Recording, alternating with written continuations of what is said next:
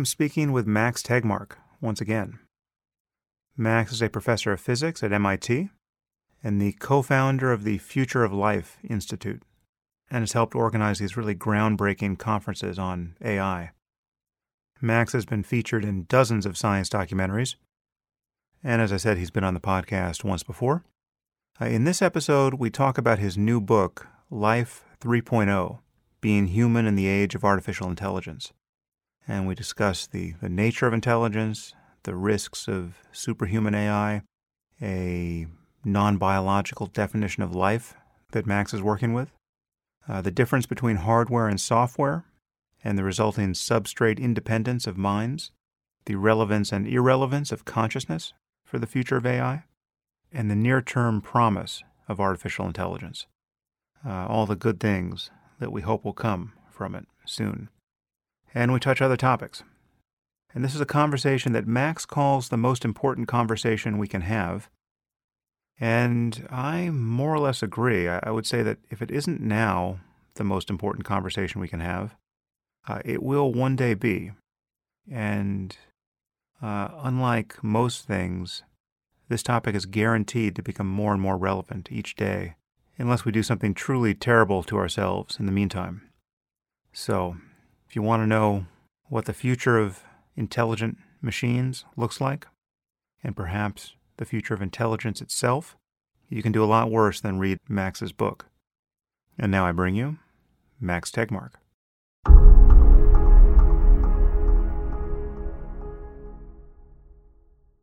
I'm here with Max Tegmark. Max, thanks for coming back on the podcast. It's a pleasure. So, you have written another fascinating and remarkably accessible book. You have to stop doing that, Max. I'm trying to stop. I mean, this is, this is really it's it's, it's a, a, wonderful book, and we will get deep into it. But let's just uh, the kind of the big picture starting point. At one point in the book, you describe the conversation we're about to have about AI as the most important conversation of our time. And, and I think that to people who have not been following this very closely in the last 18 months or so, that will seem like a crazy statement. Why do you think of this conversation about our technological future in these terms? I think there's been so much talk about AI destroying jobs and enabling new weapons, ignoring what I think is the elephant in the room. What will happen once machines outsmart us at all tasks? That's why I wrote this book. So instead of shying away from this question like most scientists do, I decided to focus my book on it and all its fascinating aspects because I want to enable my readers to join what I, as you said, think is the most important conversation of our time and help ensure that uh, we use this incredibly powerful technology to create an awesome future, not just for tech geeks like myself who know a lot about it, but for everyone. Yeah, well, so you start the book with a fairly sci-fi description of of how the world could look in the near future if one company produces a superhuman AI and then decides to roll it out surreptitiously. And the possibilities are, are pretty amazing to consider. I, I must admit that the, the details you go into surprised me. We're going to sort of, I guess, kind of follow the structure of your book here and, and backtrack out and talk about fundamental issues. But do you want to talk about, for a moment, some of the possibilities here where you just imagine one company coming up with a super intelligent AI and deciding to get as rich and as powerful as possible as, as quickly as possible and do this sort of under the radar of governments and other companies? Yeah, I decided to uh, indulge and have some fun with the fiction opening to the book because I feel that the actual fiction out there in, in the movies tends to get people, first of all, worried about the wrong things entirely. And second, tends to put all the focus on the downside and almost and nothing on almost on the upside. In my story, therefore, I want to drive home the point, first of all, that there are a lot of wonderful things that can come out of advanced AI. And, and second, that we should stop obs- obsessing about robots chasing after us and as in so many movies and realize that it's that robots are an old technology some hinges and motors and stuff and it's the intelligence itself that's the big deal here. And uh, you know, the reason that we humans have more power on the planet than tigers isn't because we have stronger muscles or better robot style bodies than the tigers. It's because we're smarter. And the intelligence can give this great power. And we want to make sure that if there is such power in the future, it gets used wisely. So, yeah, so walk us through some of the details. I just imagine a company, let's say it's DeepMind or some company that does not yet exist, that makes this final breakthrough and comes up with a superhuman AI and then decides I mean, what was struck me as, as fairly interesting about your thought experiment is to think about what a company would do if it wanted to capture as much market share essentially with this this asymmetric advantage of being the first to have a truly universal superhuman intelligence at its disposal and to essentially try to achieve a winner take all outcome which given how asymmetric the advantage is it seems fairly plausible but so walk me through some of the details that you present in in that thought experiment like going into journalism first, which was a surprise to me. I mean, it, it makes total sense when you describe it, but uh, it's not where you would think you would go first if you wanted to to conquer the world.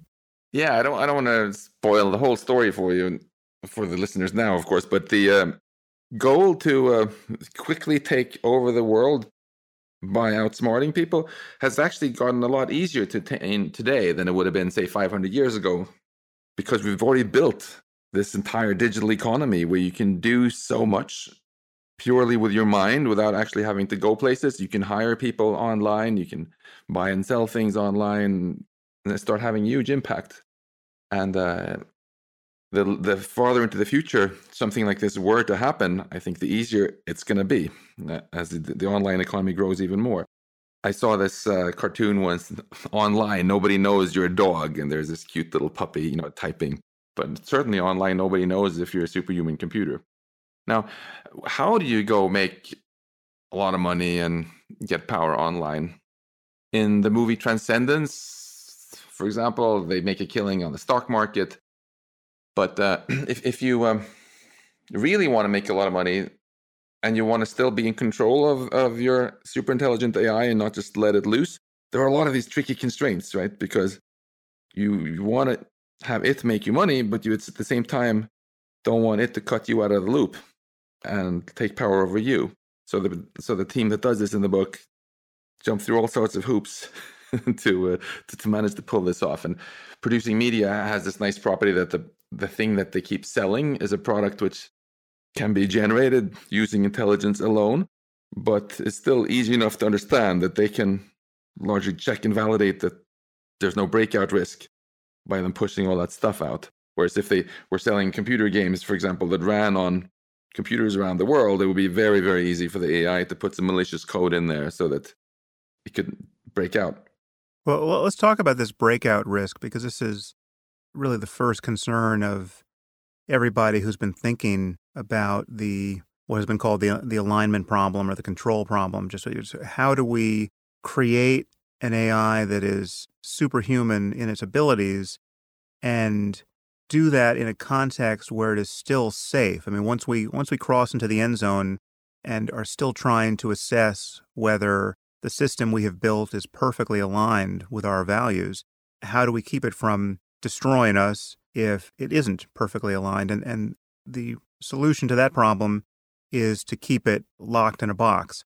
But th- that's a harder project than it first appears. And you have many smart people assuming that it's a trivially easy project. I mean, I've got, you know, I've got people like Neil deGrasse Tyson on my podcast saying that he's just going to unplug any superhuman AI if it starts misbehaving, uh, you know, or shoot it with a rifle. Now, he, he's a little tongue in cheek there, but he, he clearly has a picture of the development process here that makes the containment of an AI a very easy problem to solve. And that, even if, if that's true at the beginning of the process, it's by no means obvious that it remains easy in perpetuity. I mean, you're, you're talking, you have, you have people interacting with the AI that, that gets built. And, and you, at one point, you, you describe several scenarios of, of, of breakout. And you, you point out that even if the AI's intentions are perfectly benign, if in fact it is value aligned with us, it may still want to break out because, I mean, just imagine how you would feel if you had nothing but the interests of humanity at heart, but you, you were in a situation where every other grown up on earth died, and now you were you're basically imprisoned by a, a population of, of five year olds who you're trying to guide from your jail cell to make a better world. And I'll let you describe it, but take me to the uh, the, the prison planet run by five year olds. Yeah, so if, when you're in that situation, obviously it's extremely frustrating for you, even if you have only the best intentions for, for the five year olds. You know, you want to teach them how to plant food, and they, but they won't let you outside to show you. So you have to try to explain, but you can't write down to do lists for them either, because then first you have to teach them to read, which takes a very, very long time. You also can't show them how to use any power tools because they're afraid to give them to you because they don't understand these tools well enough to be convinced that they you can't use them to break out. You would have an incentive, even if your goal is just to help the five year olds to first break out and then help them. Now, before we talk more about breakout, though, I think it's worth taking a quick step back because you, you talked multiple times now about superhuman intelligence. And I think it's very important to be clear that intelligence is not just something that goes on a one dimensional scale like an IQ. And if your IQ is above a certain number, you're superhuman. It's very important to distinguish between narrow intelligence and, and broad intelligence. Intelligence different is a phrase that diff, a word that different people use to mean a whole lot of different things and they argue about it. In the book, I just take this very broad definition that intelligence is how good you are at accomplishing complex goals, which means your intelligence is a spectrum. How good are you at this? How good are you at that?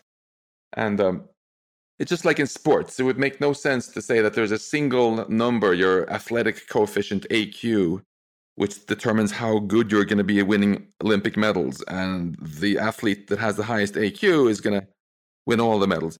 So today, what we have is a lot of devices that actually have superhuman intelligence on very narrow tasks. We've had calculators that can multiply numbers better than us for a very long time. We have machines that can uh, play Go better than us and, and drive better than us, but they still can't beat us at tic tac toe unless they're programmed for that. Whereas we humans have this very broad intelligence. So when I talk about superhuman intelligence with you now, that's really shorthand for what we in geek speak call superhuman artificial general intelligence. Broad intelligence across the board so that they can do all intellectual tasks better than us. So with that, let's come let me just come back to your, your question about the breakout. There are two schools of thought for how one should create a beneficial future if we have superintelligence. One is to lock them up, to keep them confined, like you mentioned.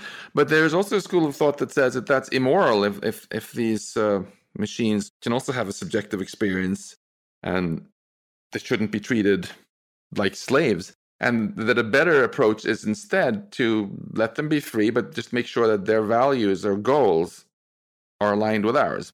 After all, grown up parents are more intelligent than their one year old kids, but that's fine for the kids because the parents have goals that are aligned with what with the, the goals of what's what's best for the kids, right? But if you do go the confinement route after all, this enslaved god scenario, as I call it, yes, it is extremely difficult. Uh, as that five year old example illustrates, first of all, almost whatever open ended goal you give your machine, it's probably going to have an incentive to try to break out in one way or the other. And um, when people simply say, oh, I'll unplug it, you know, if you're chased by a heat seeking missile, you probably wouldn't say, oh, I'm not worried, I'll just unplug it.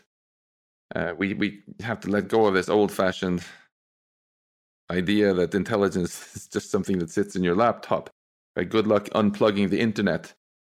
And even if you initially, like in my first book scenario, have physical confinement where you have a machine in a room, you're going to want to communicate with it somehow, right? So that you can get useful information from it to, to get rich or take power or whatever you want to do and you're going to need to put some information into it about the world so it can do smart things for you, which already shows how, how, how tricky this is. I'm absolutely not saying it's impossible, but I think it's fair to say that um, it's not at all clear that um, it's easy either.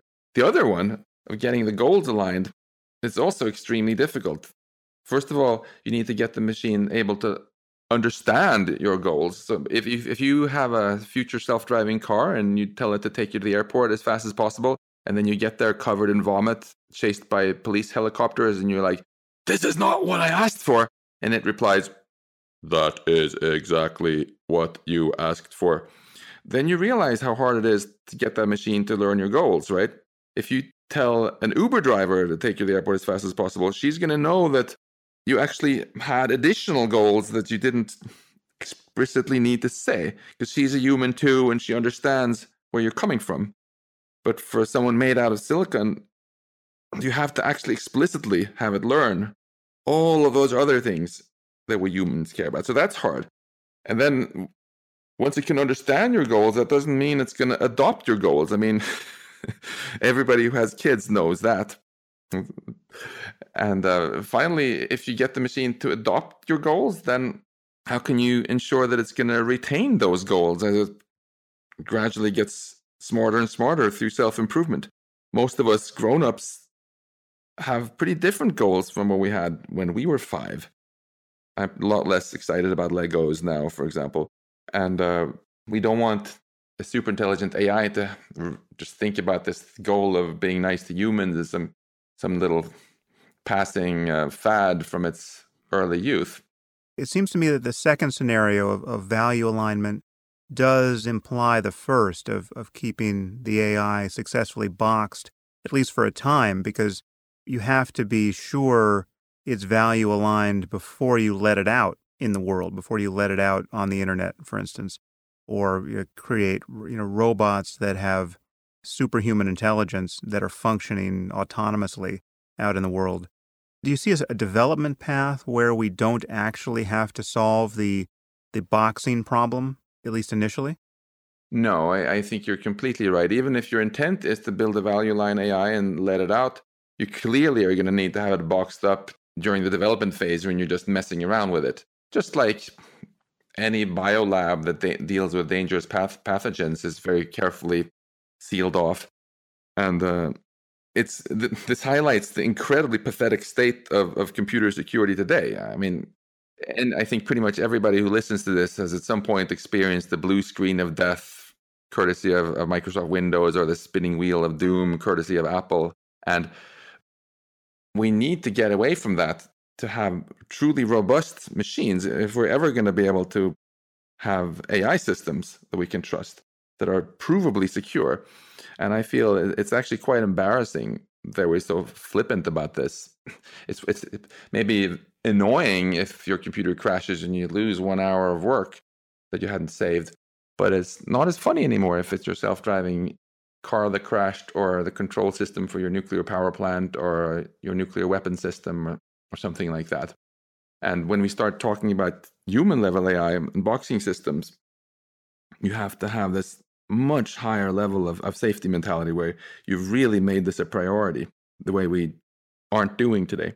Yeah, you describe in the book various catastrophes that have happened by virtue of software glitches or just bad user interface where you know the dot on the screen or the number on the screen is is too small for the human user to deal with in real time and so we, there have been plane crashes where scores of people have died and patients have been annihilated by having, you know, hundreds of times the radiation dose that they should have gotten in various machines because the, the, the software was improperly calibrated or the user had selected the wrong option. And so we're by no means perfect at this, even when we have a human in the loop. And here we're talking about systems that we're creating that, that are going to be fundamentally autonomous.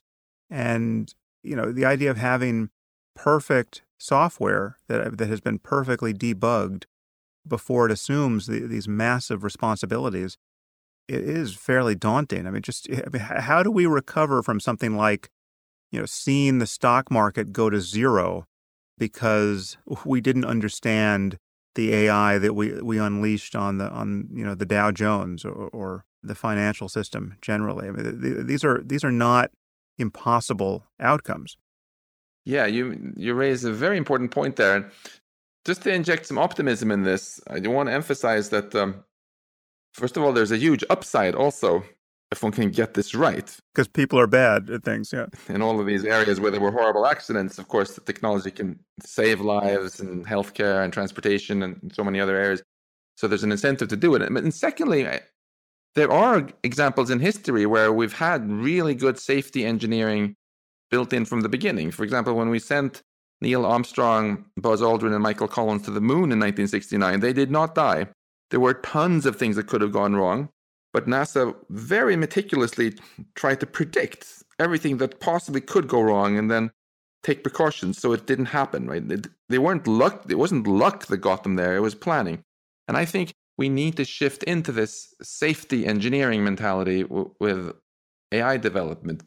Throughout history, it's always been the situation that we could, we could create a better future with technology as long as we won this race between the growing power of the technology and the growing wisdom with which we managed it. And in the past, we by and large used the strategy of learning from mistakes to stay ahead in the race. We invented fire, oopsie, screwed up a bunch of times, and then we uh, invented the fire extinguisher. We uh, invented cars, oopsie, and invented the seatbelt. But with more powerful technology like nuclear weapons, synthetic biology, super intelligence, we don't want to learn from mistakes. That's a terrible strategy. We instead want to have a safety engineering mentality where we plan ahead and get things right the first time, because that might be the only time we have. Let's talk about the title of the book. The title is Life 3.0. And what you're bringing in here is, is really a new definition of life. It's, it's at least it's a, a non biological definition of life. How do you think about life and the, the three stages you lay out? Yeah, this is my physics physicist perspective coming through here, being a scientist. Most definitions of life that I found in my son's textbooks, for example, involve all sorts of biospecific stuff, like it should have cells. But I'm a, I'm a physicist, and um, I don't think that there is any secret sauce in cells, or for that matter, even carbon atoms that are required to have something that deserves to be called life. From, my perspective, it's all about information processing, really. So I, I, give this much simpler and broader definition of life in the book as, as a process that's able to uh, retain its own complexity and reproduce. All biological life meets that definition, but uh, there's no reason why um, future advanced self reproducing AI systems shouldn't qualify as well. And if, if you take that broad point of view what life is, then it's actually quite fun to just take a big step back and look at the history of life in our cosmos. 13.8 billion years ago, our cosmos was lifeless, just a boring quark soup. And then gradually, we started getting what I call life 1.0, where both the hardware and the software of the life was evolved through through Darwinian evolution. So, for example, if you have a little uh, bacterium swimming around in a petri dish, it might have uh, some sensors that read off the sugar concentration and some flagella, and a very simple little uh, software algorithm is running that says that if the sugar concentration in front of me is higher than the back of me, then keep spinning the flagella in the same direction, go to where the sweets are. Whereas otherwise, reverse direction of that flagellum and you know, go somewhere else the, that bacterium, even though it's quite successful, it can't learn anything in life. It can only, as a species, learn over generations through through natural selection.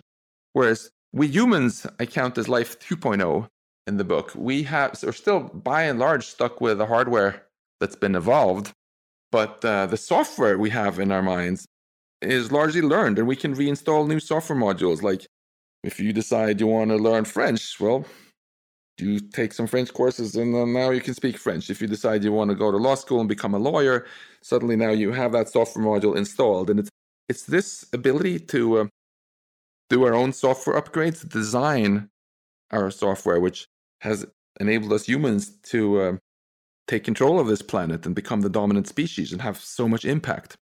Life 3.0 will be the life that ultimately breaks all its Darwinian shackles by being able to not only design its own software, like we can to a large extent, but also swap out its own hardware.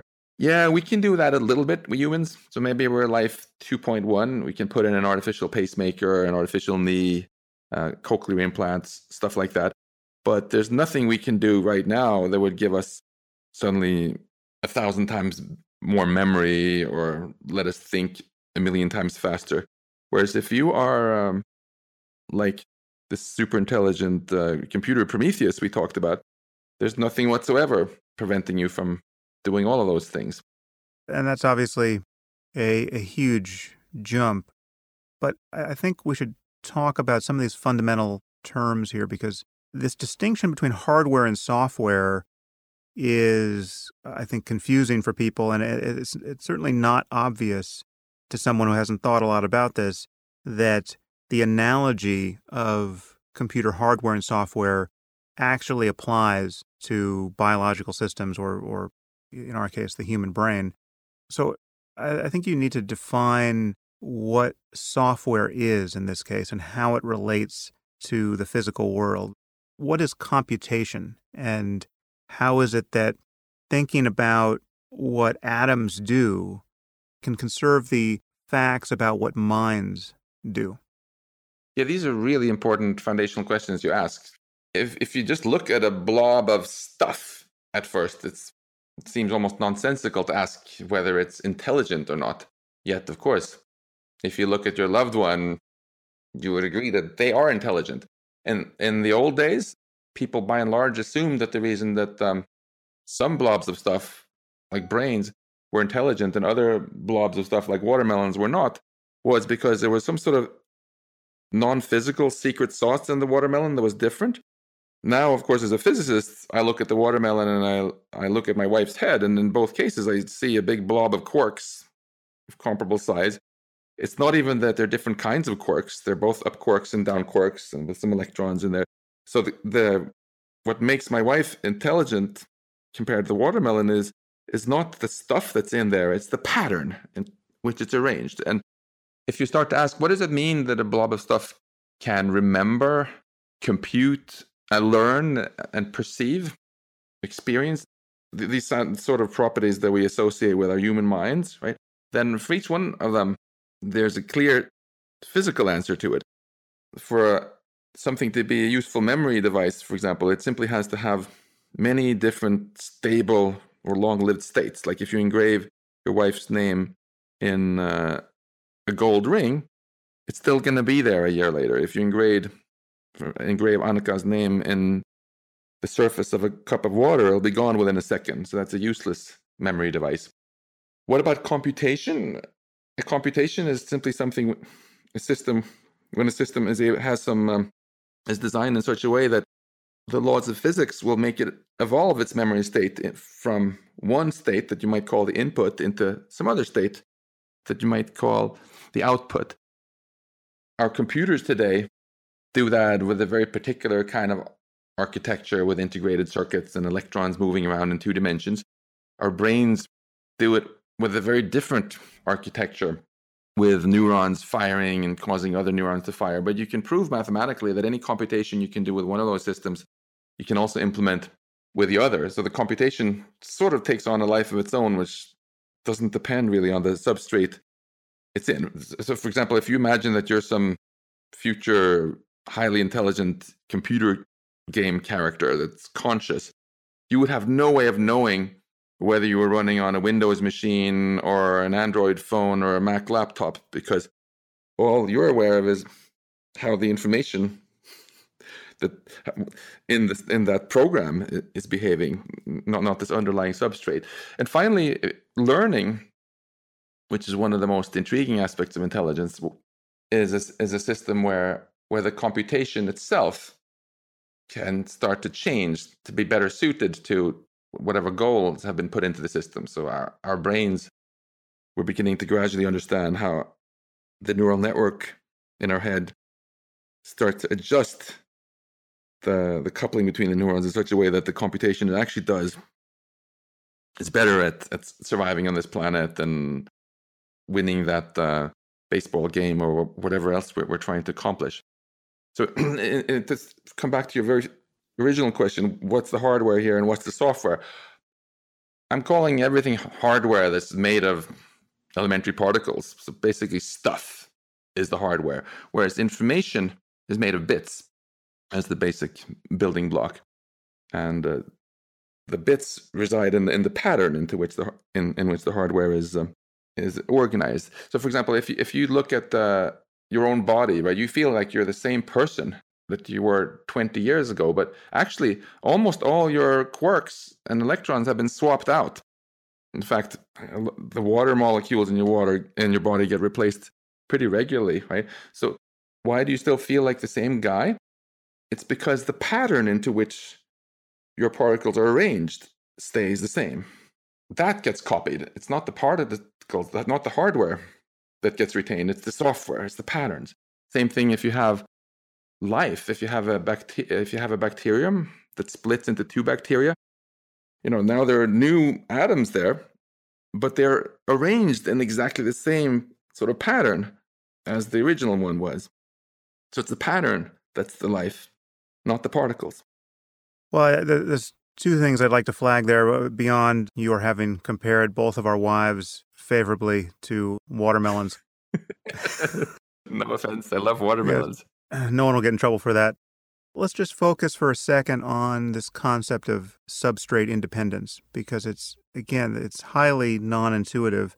And in fact, that the fact that it's non intuitive is something that you make much of in the book in, in, a, in a fairly arresting passage.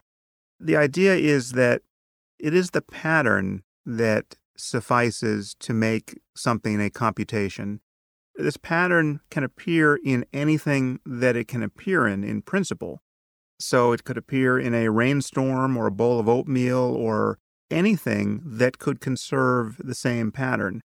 And there is a an additional point you made about the the universality of computation that that, that a system that is sufficient to compute information to this degree can be implemented in another substrate that would suffice for the same computations and therefore for the same range of intelligence. This is the basis, as you put it, for why this is so non obvious to us by virtue of introspection. I mean, because the mind doesn't feel like mere matter on your account because it is substrate independent. Yeah, I think you summarized it very well there. And it might be helpful to take another example, which is even more familiar. Think of waves for a moment. We physicists love studying waves, and uh, we can uh, figure out all sorts of interesting things about waves from this nerdy equation I teach at MIT called the wave equation. It teaches us that waves attenuate like the inverse square of the distance. It teaches us exactly how waves bend when they go through doors, how they bounce off of walls, all sorts of other good stuff. Yet we can use this wave equation without even knowing what the wave is a wave in. It doesn't matter if it's helium or oxygen or neon. All the, in fact, people first figured out this wave equation before they even knew that there were atoms for sure. It's, it's quite remarkable.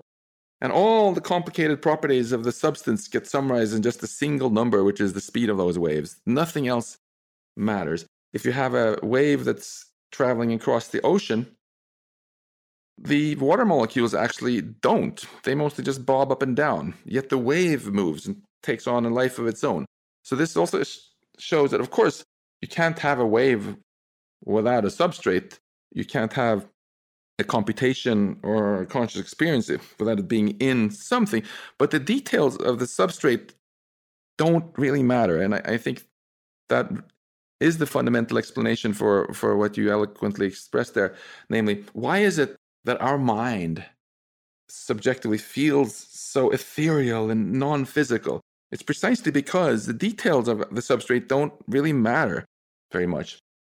If you, as some um, people hope can one day upload your mind into a computer perfectly, But then it should subjectively feel exactly the same way, even though you don't even have any carbon atoms at all now, and the substrate has been completely swapped out. You've introduced a few fundamental concepts here. You've talked about computation as a kind of input output characteristic of physical systems. and we're we're in a circumstance where it doesn't matter what substrate accomplishes that. And then there's this this added concept of, of the universality of computation. But then you eh, also in the book introduce a notion of universal intelligence. And intelligence, again, as you've defined, is the ability to, to meet complex goals. What's the word universal doing in the phrase universal intelligence? In physics, we know that everything we see around us in the world, from our loved ones to our machines, can be built up from just three particles up quarks, down quarks, and electrons, if you put them together in a sufficiently complicated pattern. Pretty shocking, but true. And if we turn from hardware to software, similarly, it turns out that any computation, no matter how complicated, can be built up of certain kind of fundamental computational atoms, except this time you need not three, but only one. You can do it with what computer scientists call a NAND gate, which is a logical device that takes in two bits that are either zeros or ones and outputs a zero if they're both if both of the inputs are one, otherwise a one. Just that totally simple thing. Put together enough of them, you can compute anything. And there are other choices too. Biology Darwinian evolution discovered that you can do it instead of using NAND gates by using neurons, a little device which will get activated and f- fired, so called, if a sufficient number of the things feeding into it loudly enough past a certain threshold. super simple device. We have about 100 billion of them in our head, and uh, they're responsible for all the computation that our mind does. So it's a very beautiful idea that incredibly boring and simple building blocks can give rise to something incredibly complex. And I think the message here is that when some, especially when someone criticizes a secular thinker like you by saying, "Oh, I can't believe that uh, everything is just matter," they're totally missing the point. The interesting thing isn't what the building blocks are; it's the pattern. It's not the particles; it's the pattern. And the intuition that you need some incredibly complex pattern to account for the complex patterns that you see, I mean, that, that clearly uh, just introduces its own problems. I mean, you can to, to, to require intelligence to produce the intelligence that we see all around us explains absolutely nothing. We've seen many examples, of course, in the history of our cosmos of how you started with something simpler and gradually it got more complex. Our universe was incredibly simple and boring 13.8 billion years ago. It's just totally uniform, almost soup of elementary particles. Pretty much it's exactly the same everywhere. And then gradually, the laws of physics clubbed this together into making galaxies, stars, solar systems, planets, and ultimately uh, us living beings who can have this conversation. So I, I actually talk a lot about this in the book. Why is it that our universe gradually gets gets more complex? once you start getting into biology, I think the fundamental reason is that if you're living in a complex environment, then the smarter you are, the more successful you're going to be because you can exploit regularities in the environment to your advantage. But now there could be more of you because you're going to have a lot of children, and you yourself become the environment for all the other organisms, and they get an incentive to, in turn, get smarter. So the, the more we already know that animals that live in a simple environment, like fish, tend to be small fish tend to be less smart than animals that live in a very complex environment, right? So as as the organisms got smarter and smarter, they kept creating an ever more complex environment for each other, and they all got smarter. It's much like the idea of self-play that let DeepMind beat the world's best Go players, where they had the computer game play against copies of itself. So the opponents kept getting stronger that they it played against, right? The copies of itself. So the program itself kept getting stronger too. Evolution is the ultimate experiment in what computer scientists call self play. One thing we haven't talked about yet is consciousness. And uh, this is something that, I mean, it's interesting. We, you, we, you, we could have this conversation about AI more or less in its entirety and leave consciousness off the table. I mean, eh, everything that scares me about AI going wrong scares me whether or not the AIs of the future are conscious. And uh, it seems to me, at least, not obvious that consciousness need come along for the ride when as you build more and more intelligent machines. But it's fascinating to consider two things: either either building intelligent machines that are themselves conscious, because uh, then then all of a sudden a new ethical burden emerges here. Then we have to worry whether it's evil of us to build conscious slaves that may or may not like being our slaves. It becomes very seductive to think of the, the experiences of these beings now, if the lights are on. But another possibility is that we may just lose sight of the question of whether or not they're conscious because we could build them so successfully to seem conscious that we, we will build robots. I mean, in the in the extreme case, we'll build humanoid robots of the sort that you see on a show like Westworld that pass the Turing test so spectacularly that unless we have understood actually how consciousness emerges, the requisite pattern to give us consciousness in all cases, regardless of substrate, we won't know whether or not these machines are conscious. And yet, every intuition we have that causes us to attribute consciousness to another creature will be primed and continuously pumped by our engagement with these machines. So, how do you think about consciousness in this context? And I'm half expecting that we will will get to robots that pass the Turing test perfectly before we understand consciousness, and then we will just we're we're in danger of just forgetting about whether or not there's even a problem here worth thinking about. We'll just assume our machines are conscious in that case, but not in fact know they are. You raised several fascinating questions there. Let me address all of them. First of all, you're completely right that if you're only worried about whether a machine is going to harm you, you don't give a hoot about whether it's conscious or not. If you're chased by a heat seeking missile, you don't care about how it feels subjectively, that missile. You just care about what it does. And um, it's a common misconception perpetrated by Hollywood that somehow this dangerous thing is that machines should become conscious and evil and blah, blah, blah. It's nonsense. The thing you should worry about is simply if you have a machine that's more intelligent than us or it's, and, and doesn't share our goals. So we, we don't worry about malice we, or consciousness. We worry about competence when the machine doesn't want the same thing we does. Secondly, though, if you have a, if you think about this from an ethics point of view, if you have a helper robot say doing things for you in the home you know you might prefer that it not be conscious and just pretend like a zombie because then you don't have to feel guilty about shutting it off or giving it really boring chores right? You don't have to feel that you're a slave owner. On the other hand you might prefer that it be conscious because you might be a little bit creeped out otherwise by it constantly fooling your biological mind into thinking that it's conscious even though it's just a fraud you might also feel good about having another sentient being in the world that can have positive experiences. So, from an ethics point of view, obviously it matters.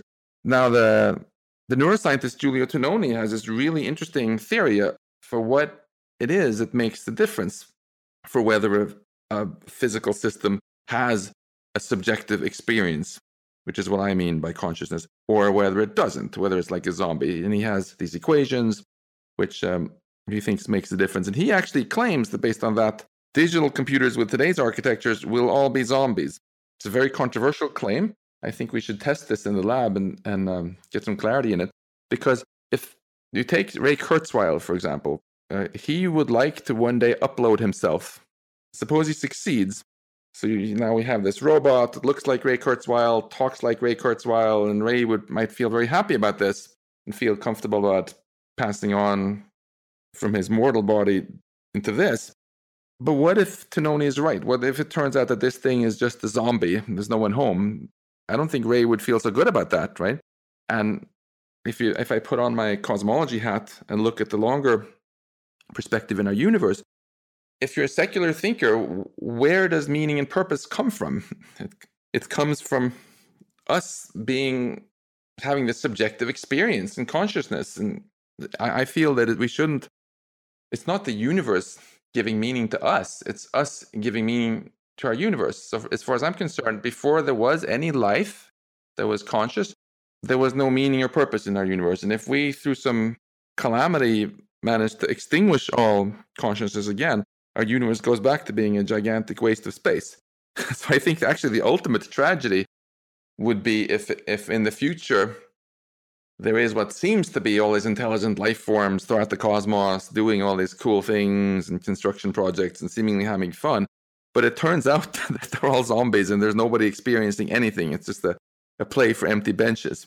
Now that would be really, really sad. And I so I feel that for all those reasons, we should stop running away from this question of, of consciousness. And if you take a scientific look at this, we already talked about how other stuff to do with the mind can be understood in terms of physics. How, we talked about what it means for a blob of stuff to remember, compute, and learn. Well, to experience, I think that's also simply a pattern. When, when the information processing obeys certain principles, which science has yet to determine what they are, then there's that experience there. I, I totally think we can bring this into the realm of science. I talk a lot about that in the eighth chapter of the book, even some very concrete experiments you can do on yourself. You know, if you're sitting in a in a brain scanner that's in real time recording all this information from your brain, and it, it can make predictions and say, right now you're thinking about an apple, and you're like, yeah, actually I am correct. And then it says, now you are aware of your heart rate because it saw that information in your head, and you're like, no, I was actually unaware of that. Eh, theory ruled out in the garbage can. That that would have been then a scientific theory because it was testable.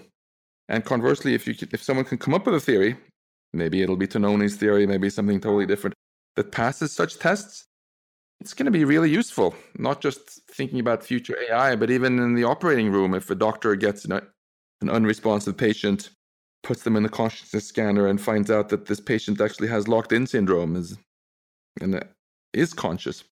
I share your um, your interest there, and your and the sense that consciousness really is the cash value of any claim we would make ethically or, or with respect to meaning or or value or what's good in the universe. The change in the universe you're talking about can either actually or potentially matter to someone or it can't. And if it can't, if there's no scenario in which this event can matter to anyone, actual or potential, uh, well, then you, you have just described the least interesting thing in the universe.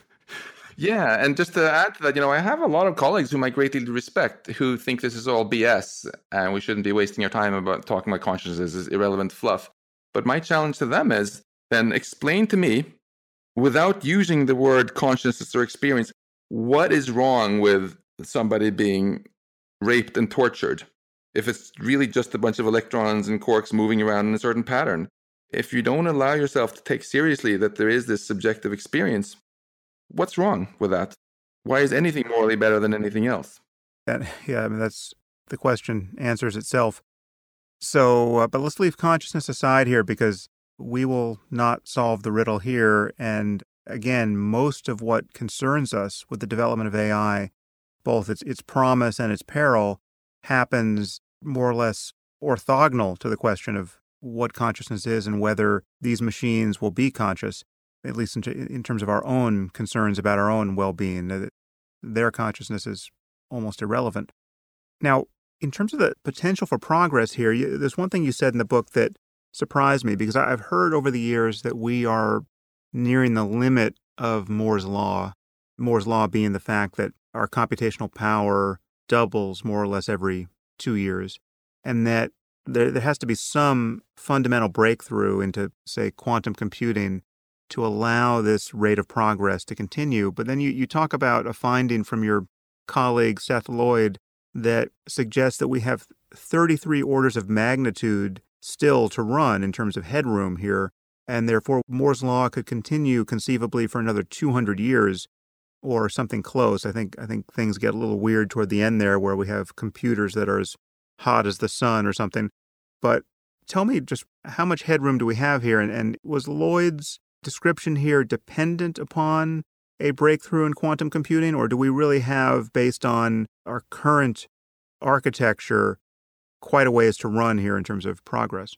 Moore's law refers to the very specific paradigm for computers that we use mainly today, where electrons are being shuffled around in two dimensions on integrated circuits. And yeah, that's of course going to fizzle out and hit its limits soon.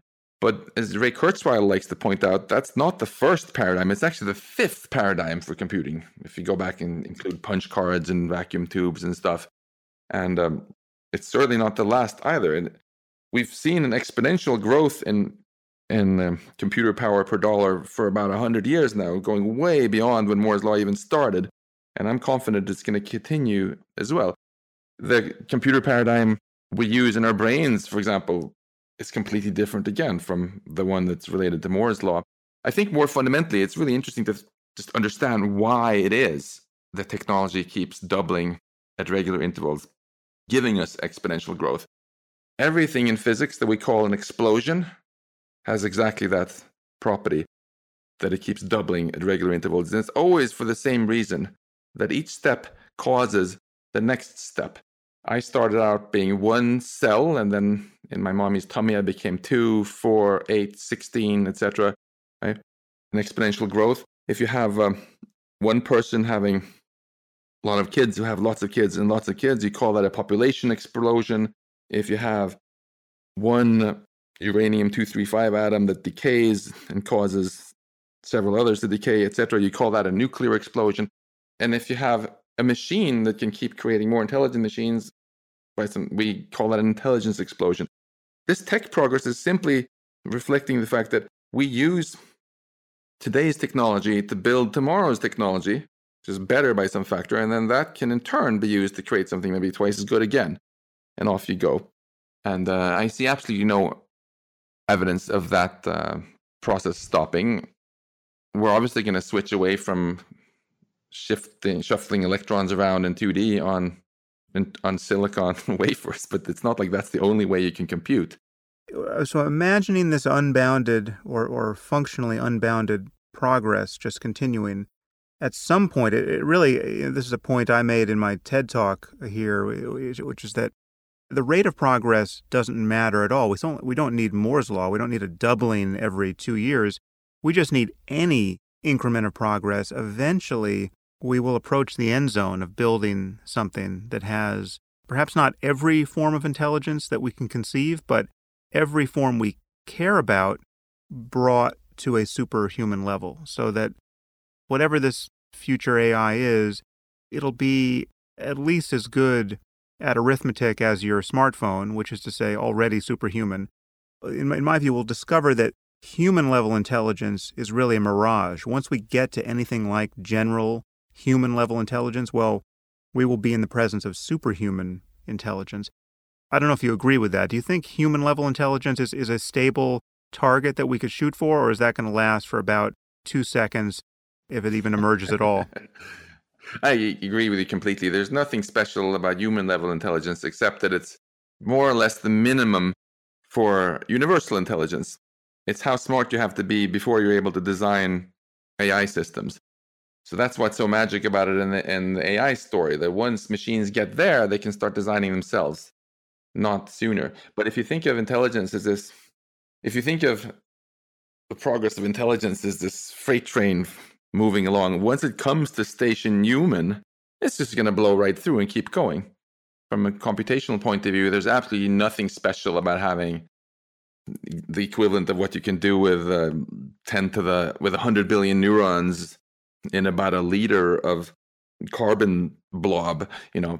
But my feeling is that once it arrives at station human, it will arrive with all of these superhuman abilities in tow. I mean, it will, it will be superhuman at calculating. It'll have superhuman speed of access to data. Certainly, if we hook it to the internet, uh, it'll have a, a superhuman memory integrity. It will not forget the Encyclopedia Britannica you just uploaded into it once it is general, it will seem, by comparison with any person you've ever met, to be godlike in its abilities. Immediately, not not even not even an hour later, just the moment it is generalizable, the moment that it's no longer narrow, or you, let's say you've knit together the hundred narrow intelligences we most care about. You know, facial recognition, emotion recognition, perfect natural language processing, the display of appropriate emotions. You get, you know, just make a list of a hundred narrow things that are knit together either seamlessly or in, in ways where we can't, you know, the average user can never spot the seams. and all of a sudden you are in you're in the presence of something rather godlike. I agree with you. I, I don't think there's any scientifically compelling reason to think there's a roadblock hardware wise to getting there. And you don't even need to get machines that can do all of those things. They just have to be able to reach the minimum of universal intelligence where they can design even better machines. Because then they'll have the ability to teach themselves whatever else they need to know. If they feel, oh, yeah, I'm really great at building uh, computers, but I kind of suck at social skills, they can teach themselves the social skills they need and any other skills. And in terms of um, hardware, I'm going to say something very controversial now, which a lot of people don't agree with, but I actually do not think that the main obstacle standing between us and human level general AI is hardware anymore. I think it's software. I think we already have hardware capable enough. I think people are a little bit stuck asking how much hardware do you need to act exactly simulate a human brain? But that's the wrong question. Just like it would be the wrong question to ask how many human brains do you need to simulate the pocket calculator? The answer a lot, right? Because, because I'm very slow at multiplying numbers together. The interesting question is rather how much hardware do you need to just accomplish the same intelligence that our brains do? People um, dream have dreamt of flying for a very very long time, and uh, but it took a hundred years longer to build a mechanical bird than it took to build the first airplane. And last time um, I flew to California, I, I still didn't use a mechanical bird because it turned out the other way that we humans came up with was simpler, was even preferable to us. So I do not think that uh, the first human level general intelligence is going to use an architecture that's exactly like a copy of the human brain, but something something different. And uh, I think it, that probably also means that we need less hardware firepower than a lot of people have assumed.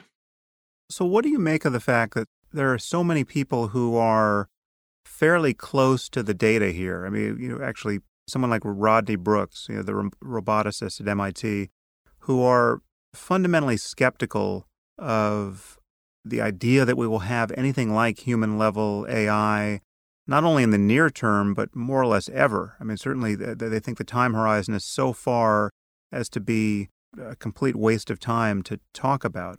You, you know Brooks, I'm sure. Uh huh. I've had lots of fun discussions with him about this this very point.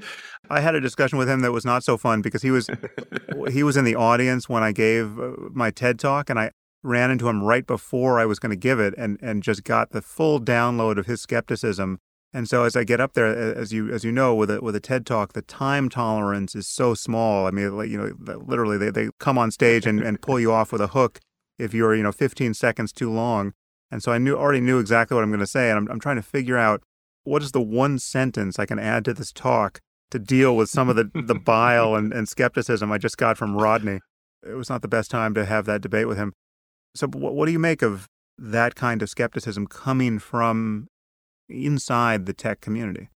Uh, I think it has a perfectly natural explanation. First of all, I think roboticists feel unfairly maligned because they are unfairly maligned who what does the mean what do uh, british tabloids always put a picture of to go with almost any AR, ai article? Well some robot with red shiny eyes and a gun stomping on a human skull right? Even though it, as i emphasize in my book robots are not the challenge here is the intelligence itself.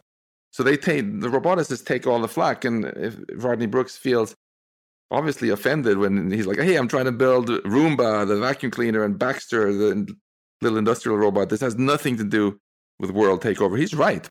Uh, second, I, I think a lot of people looking from afar think that someone who's building robots is somehow in the quest for human level general artificial intelligence. They're not. I visited Rethink Robotics the other month. They're not interested in that at all. They're doing stuff to do with how you efficiently move robot arms from A to B and good user interfaces and stuff like that. He is, I would say, yeah, quite far actually from working on it. And it's not so surprising if, if he's not up to speed on the latest of what DeepMind is doing and OpenAI is doing in, in the quest for, for general intelligence. Yet media view him as a, a great authority on that just because they can't quite see the distinction between robotics and um, in AGI. Then there are a lot of other people who are closer to um, AGI who who are dismissive not because they think it's impossible, but just because they have a longer time horizon. And that's perfectly reasonable. I think we have to be honest. It's very hard to predict how long things are going to take. When Andrew Ng said he thinks worrying about superintelligence is like worrying about overpopulation on Mars, he's not saying he thinks it's impossible. He just thinks it might take hundreds of years and we shouldn't, so it's not urgent now. But what he also said, you know, which media didn't report because it wasn't sexy, was that he's perfectly fine with other people working on it. He's just not going to spend his own time on it. And finally, of course, you do have many of the leaders of the companies that are actually trying to build superintelligence you think it's not only possible, which is why they're betting on it, but that it might be just decades away.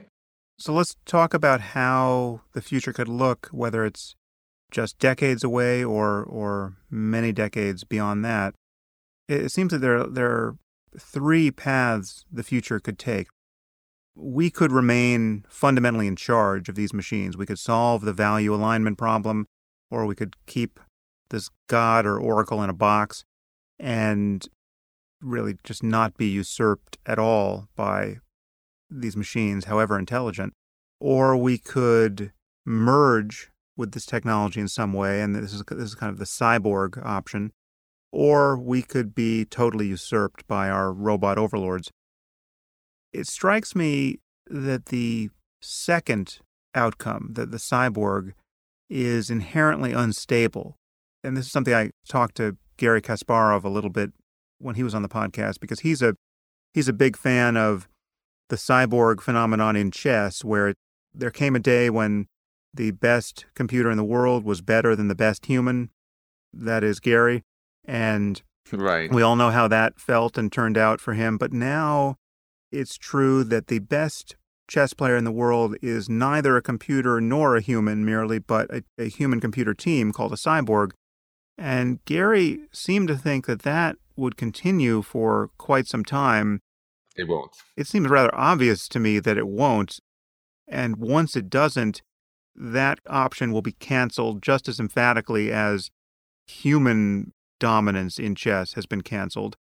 And so, and it seems to me that that will be true for everything, that, that keeping the ape in the loop will ultimately, as the machines get better, will ultimately just be adding noise to the system. It, do you see some way in which that form of cyborg collaboration is stable indefinitely? I, I, totally share those concerns, and I, I talk in the book about some specific arguments why I think cyborgs are a little bit overhyped. But I also do explore some scenarios like that in the book, and I think before we, I think the really most interesting question of all to me is not to sit and speculate about what's most likely to happen, but rather ask what we would like to happen. What sort of future for life would we like? And then think about how to steer in that direction. I feel uh, today media portrayals of the future, especially from Hollywood, are almost always dystopic. It's ridiculous, and that's a really bad strategy for for actually getting to a good future. If I have a student who walks into my office at MIT for career counseling, and I ask her, you know, where do you want to be in 20 years? And she says, ah, oh, maybe I'll have cancer. Maybe I'll get run over by a bus. Really lousy strategy. I want her to come in on fire, you know, sparks in her eye and say, this is where I want to be in 20 years. And then we can talk about all the stuff that could go wrong on the way and strategies for navigating around it. I, I want to encourage people to, in the same way, envision a positive future that they're fired up about, about so we can have this conversation about where we want to head. I actually set up um, a website, ageofai.org, where I'm hoping a lot of people will go in and write about what sort of future they would like to see. So we can start seeding some of this discussion because you know the, the reason of course that hollywood focuses on dystopia is because fear sells more. But if we want to create a great future we have to be able to envision it. If we have no idea what we want we're much less likely to get it. Yeah and i find that i've been emphasizing the the dystopian aspects here but as i pointed out and usually point out when i when i talk about this we desperately want intelligence to increase so that we can solve the biggest problems and create the most beautiful futures we, we can imagine. Yeah. And and one thing that strikes me as, as fairly surprising, I don't know if you share this view, but but I remember what it was like when self-driving cars were just coming online and you know the Tesla was sort of ahead of everybody else. But I guess the, the first time we had to think about this was when Google was talking about its self-driving car project.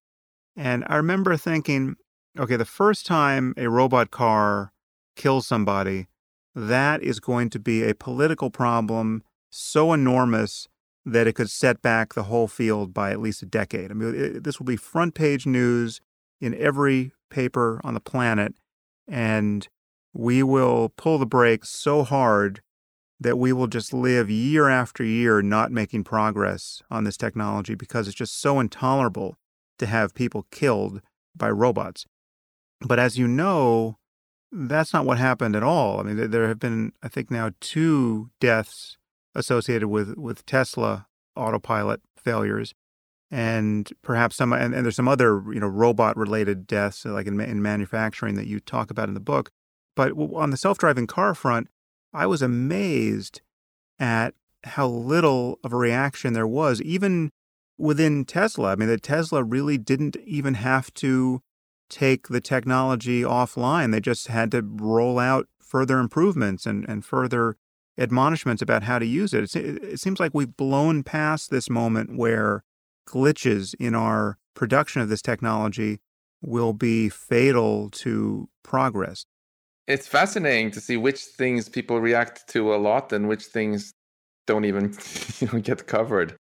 Most of the world's nations voted in the United Nations to adopt this ban on nuclear weapons last month, and the New York Times decided not even cover it on the front page.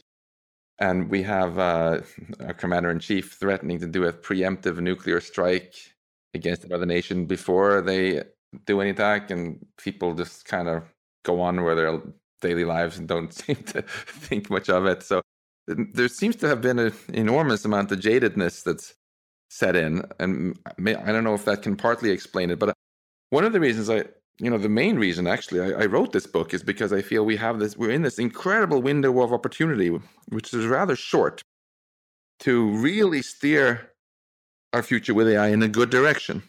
It's now or never. We, um, in the short term, have the opportunity to uh, stave off an arms race and killer robots, and and try to make sure that the job automation doesn't cause a massively divided society. And and then on the time scale of whatever it takes to get super intelligence we have that time to answer a bunch of these re- really crucial questions which we have to answer for things to be good. You know how do we build machines we can really trust? How do we get machines to understand our goals adopt them and retain them and whose goals should they be in the first place? There are a lot of technical questions. There are also a lot of questions that everybody in the world has to talk about namely what kind of society we want and many people seem to take the attitude, nah, well, let's not worry about that now. You know, before a bunch of dudes on Red Bull switch things on, you know, the hour before they can think that through. No, it might take 20 years to get these answers. So let's start the research now so we have the answers by the time we need them. I, I think there's a massive failure from our governments around the world in funding AI safety research. Frankly, I think it's quite scandalous this is something everybody in the AI community agrees is a great thing to do. We want to win this race between the growing power of AI and the growing wisdom with which we manage it. But we're spending billions and billions and billions on just making AI more powerful, creating pure, undirected intelligence. And we're spending almost nothing on the research we need to direct this in a beneficial direction by asking these kind of questions I asked.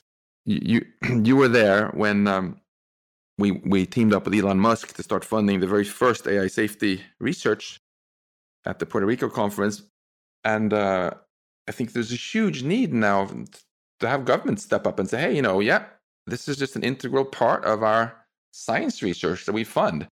We're not just going to fund people to build faster computers, but we're also going to fund AI safety research. How do you make computers unhackable? How do you make computers that can under, can learn, adopt, retain goals, what about this boxing stuff? Stuff. There's panoply of questions. There are a lot of talented people out there who want to work on them and don't have the funding to do so. So now is the, the time for governments to step up. What do you feel about regulation here? Because I know Elon just, I think he did it in a tweet, but he, he said that it was obvious that we needed regulation. As with any other dangerous technology, we need regulation in the, the AI space. That's also a very interesting question, but I, I think the lowest hanging fruit of all, you know, the thing that everybody agrees on, there is there is this AI safety research to answer these questions. The people want to do it. The AI community is all for it. It's just that the politicians haven't caught on and they're not funding it. So, regardless of what we end up doing with government insight, government oversight, you know, government support for for this research should start it immediately. And if you're a company, it makes sense for you to develop and, and control the intellectual property for stuff that you can make money off of, right? And not share it. But all the companies are happy with people in academia and elsewhere to do the safety research and just share the results from that with everybody, right? So that everybody's self driving cars can crash less, get hacked less, and everybody's systems get safe. It doesn't make a lot of sense for private companies to invest in stuff like that that's only going to be valuable maybe in decades. So th- that's the perfect kind of thing for the world's governments to support. Yeah, yeah, well, I share that hope as well.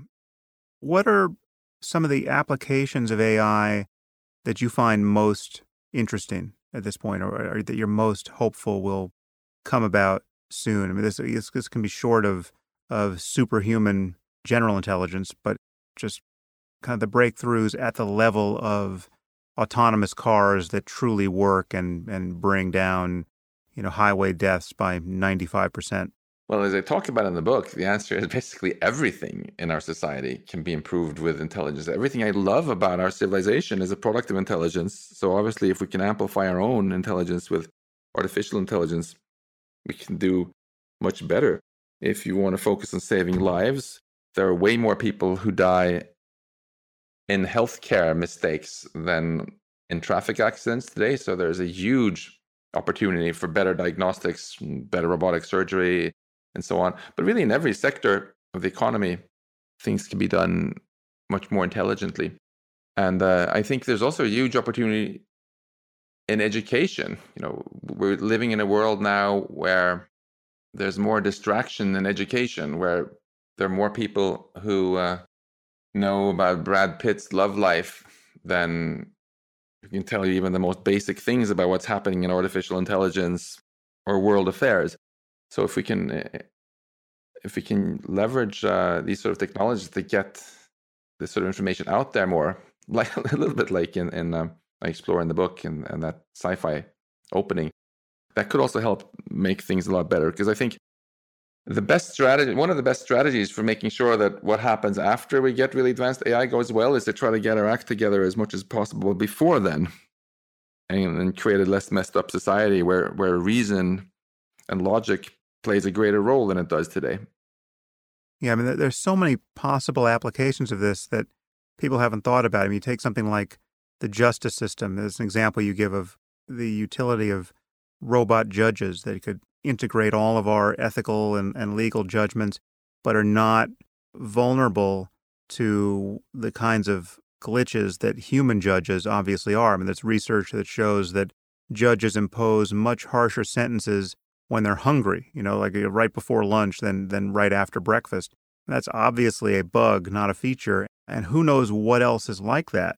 That, you know, lives hang in the balance and we have apes at the wheel when we could have something far more competent at the wheel. I agree with you, but at the same time, to be able to deploy things like that and have people actually trust them, you have to have systems that are transparent and understandable. You know, if you get sentenced to 10 years in jail uh, and you ask your robo judge, Your Honor, why?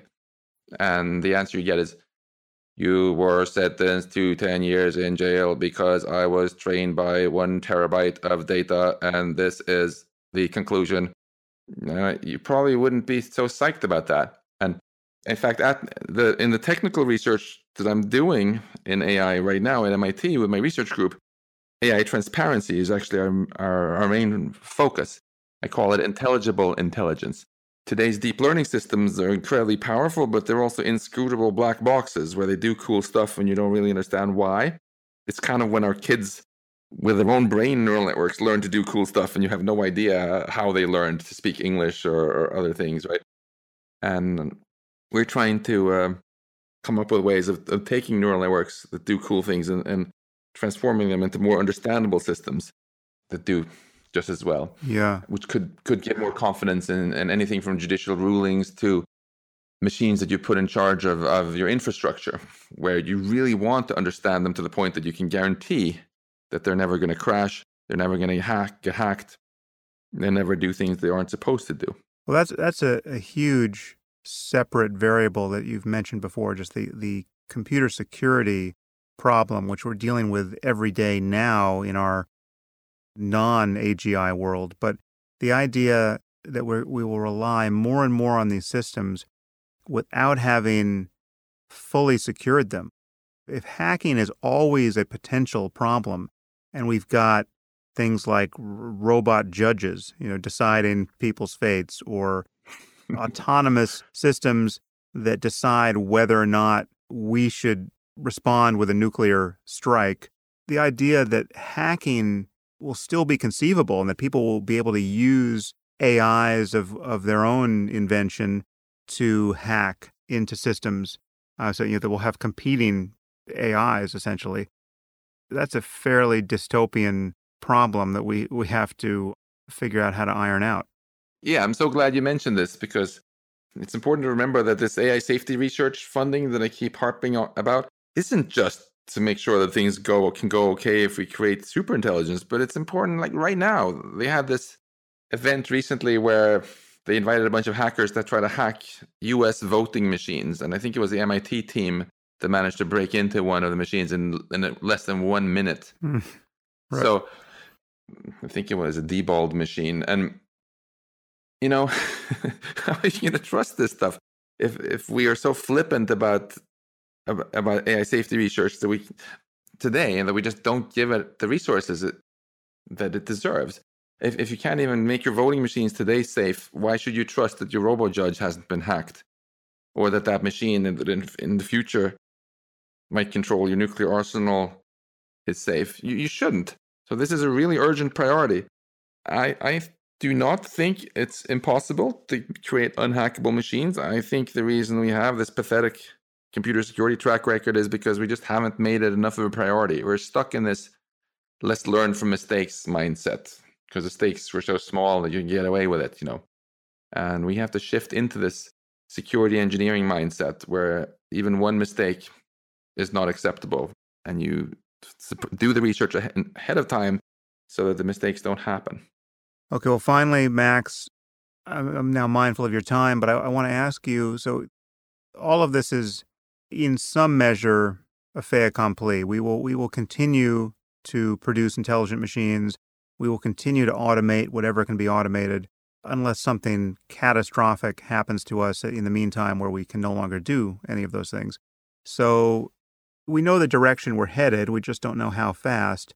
And concerns about the irrelevance or non utility of human labor now become pressing. And, you know, there are, there are certain jobs that will go away that won't come back. And, and these are not necessarily just blue collar manufacturing jobs. These are jobs that require even the highest level of of human cognition. So, you know, the certain jobs for mathematicians could disappear before, certainly long before the job of a massage therapist disappears. Mm-hmm. What would you advise people to do to focus on if they are worried about having careers as we automate more and more and more at, at whatever pace? I'm advising my kids to uh, go into careers that um, computers are bad at careers where people will pay a premium for the labor being done by a person, like for massage therapy or a teacher or many other things. Careers where you have um, a lot of unpredictable situations where you where you need uh, a lot of creativity. Those jobs are going to last longer for sure. And stay away from jobs that are very routine, structured. If you spend your whole day in your office typing, looking at a computer screen and typing things back in a predictable manner, time to start looking for another job. Uh, but I think also looking a little bit farther forward in time, it's important to be a little bit optimistic also. We were so obsessed, you know, the Luddites, apocryphal Luddites during the Industrial Revolution, right, were obsessing about replacing weaving jobs by weaving machines, for example. But they clearly were too narrow minded because those people who lost those jobs got other jobs. So today we're broad, more broad minded and say, well, okay, we're not obsessed about any kind of job. We just want there to be some job so people can have an income. But I think that's also too narrow minded, frankly, because if we can use machines to produce everything we need in terms of goods and services for us, there's this enormous wealth, enough to go around for everybody. And um, maybe the things that the jobs give us, such as income, such as a sense of meaning and purpose, such as a social life, are things we can also get in a different way, better, you know, you know without the job part. So if we end up in a situation where most people are enjoying, where everybody gets, if they want to, to have a lifelong vacation and go and do fun stuff, that doesn't have to be such a terrible thing. It there's going to be enough wealth generated by AI that that's perfectly feasible if we want to. On the other hand, if I own all the AI myself and decide not to share it with anybody, and everybody else starves, maybe that's that's less fun. So this this is an example of a question which we cannot leave just to tech geeks like myself. We need to engage economists and everybody else to have this conversation about what sort of society do we want to create. Do we want to make sure that we have a tradition that there's enough taxation that the government can actually take care of everybody so nobody sinks into horrible poverty? Or do we want to just have uh, some sort of social Darwinist society where people who can't get a job just starve? it's a conversation we need we should have now while there's plenty of time. Well, I think the this is something I've spoken about on the podcast before. I, th- I think the the ethic that links a person's claim upon their own existence to doing profitable work. The only way to be in the world and survive is to be doing something that other people want to pay you for. That has to unwind in the presence of sufficiently powerful technology that obviates the need for human work. And as you point out, this is, at least on its face, this should be a very rosy picture of, of a future, a, a future in which no one has to do anything to create wealth and no one has to do anything to survive because we have the perfect technology that's just pulling wealth right out of the ether we have there's enough atoms in reach to uh, do more or less anything we want with because we ha- we now have so much intelligence in hand. The idea that we the idea that we could screw up that level of abundance for merely political or or deranged ethical reasons that you know that's that's the worst case scenario of of all really i mean just that would be the most embarrassing flame out of the human project, the apes, when given the perfect labor saving technology, just managed to immiserate and kill one another with it.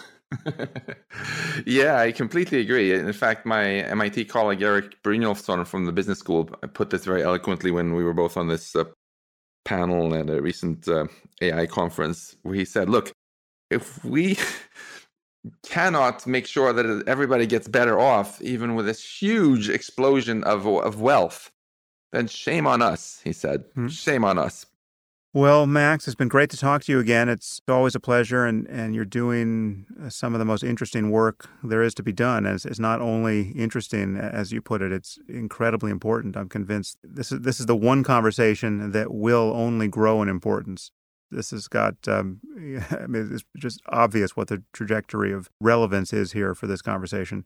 So thank you for writing this book. It's a fantastic read, and I hope our listeners go straight to the bookstore or to Amazon and get it because we have we've only skimmed the surface of it. Yeah, thank you, thank you so much for this conversation. It's been really, really interesting for me, and uh, I think it's important to remember that this isn't about sitting around and quibbling about what we think is going to happen because the future isn't something predestined that's going to occur to us. It's rather something for us to create. So uh, I'm really hoping that um, this can encourage more people to join this conversation and ask what sort of future we should create so we can all steer in that direction. Well, from your lips to the ears of those who are running this simulation. Until next time, Max. Thank you so much.